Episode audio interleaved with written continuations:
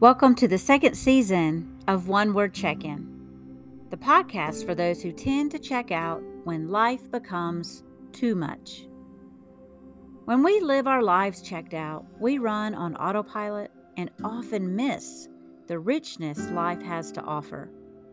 We can become disconnected from our relationships and ourselves. No matter how busy we are, it's important to periodically pause and check in, not only with ourselves, but with others. That's how we stay connected to the present moment. And that's how we stay connected to God, because that's where God is, right here, right now. The one word check in is a practice that summarizes feelings in one word. We check in with ourselves and name our well being for the day, week, or season of life. I'm Pastor Christy, and I'm glad you're here in this moment. I invite you to check in and think of one word that describes what you're feeling right now. Now, sometimes it's difficult to limit to one word, I know, so hyphenated words and phrases are okay. Are you ready? It's time to check in. What's your word for today?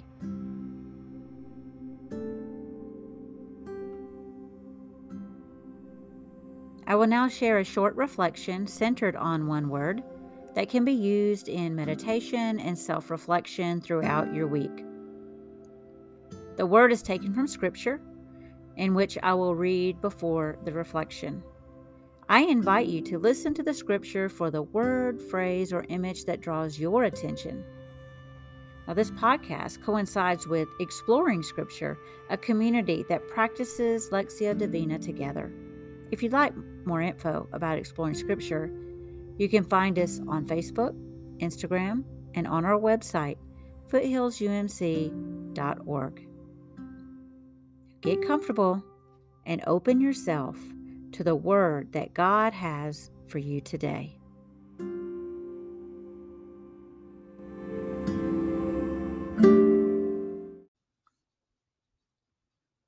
The scripture for this week is Luke 10 25 through 37, the parable of the Good Samaritan. An expert in the law stood up to test Jesus. Teacher, he said, what must I do to inherit eternal life? He said to him, What is written in the law? What do you read there? He answered, You shall love the Lord your God with all your heart, and with all your soul, and with all your strength, and with all your mind, and your neighbor as yourself.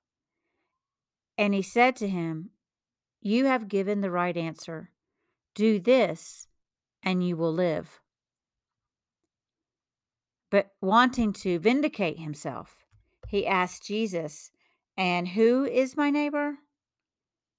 Jesus replied, A man was going down from Jerusalem to Jericho and fell into the hands of robbers, who stripped him, beat him, and took off, leaving him half dead. Now, by chance, a priest was going down that road, and when he saw him, he passed by on the other side. So, likewise, a Levite, when he came to the place and saw him, passed by on the other side. But a Samaritan, while traveling, came upon him, and when he saw him, he was moved with compassion.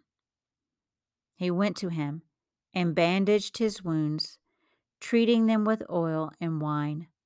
Then he put him on his own animal, brought him to an inn, and took care of him. The next day he took out two denarii, gave them to the innkeeper, and said, Take care of him, and when I come back, I will repay you whatever more you spend. Which of these three do you think was a neighbor to the man who fell into the hands of the robbers? He said, The one who showed him mercy. And Jesus said to him, Go and do likewise.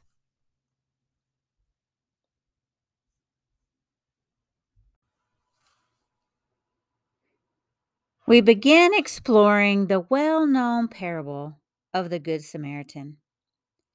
Jesus tells this story as an illustration to define who is my neighbor, a question asked by a legal expert. If we take another step back, it attempts to answer the lawyer's original question What must I do to inherit eternal life? A lawyer tries to test Jesus by asking this question, but Jesus knows his hidden agenda. He turns it back to the lawyer, though, and asks, What is written in the law? What do you read there?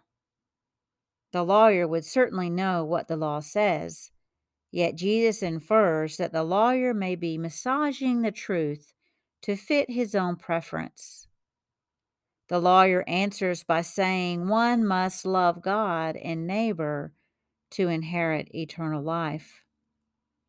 He already knows the answer. So why does he ask the question? What exactly was his hidden agenda? Scripture tells us the lawyer was looking for a loophole. Perhaps the lawyer knows exactly what to do to inherit eternal life, and he knows exactly who his neighbor is. Yet he doesn't really want to do what the law says. For Jesus to use the third person, a Samaritan, as an example to follow, Jesus could indicate that a neighbor is even a sworn enemy. Now remember, Jews and Samaritans hated one another. Perhaps the lawyer didn't view Samaritans as neighbors and was hoping Jesus would provide a different definition of neighbor to let him off the hook. The phrase that drew my attention this week was hands of robbers. I can see the angry and violent hands beating, stripping, robbing, and leaving the person half dead. The injured person was physically robbed, but I wonder if the injuries go deeper. These hands also rob the person's dignity, identity, independence, and general welfare. We don't know who the injured person was, but he was left there helpless and vulnerable. Jesus asks at the end of the story, Which of these three do you think was a neighbor to the man who fell into the hands of the robbers? However, my question is who are the robbers? Were there only one set of robbers' hands? When the priest and Levite passed him by, they robbed him of compassion and mercy. Does the lawyer have robber's hands? He was robbing the truth by justifying his actions or inactions.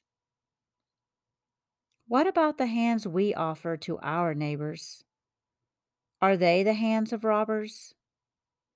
Are we robbing our neighbors of their rights dignity, and compassion? Are we robbing them from experiencing Christ's love? Jesus tells the story to define neighbor as one who shows mercy. But I think our neighbor is also the one who is injured.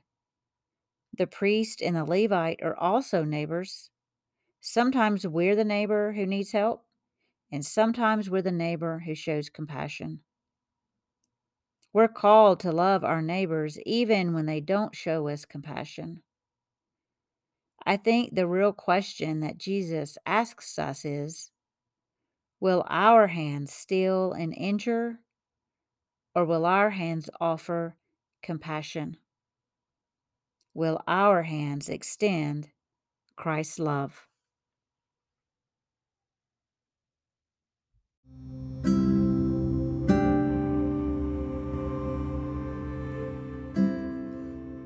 Thank you for listening to One Word Check In. Share it with your friends if you found it meaningful.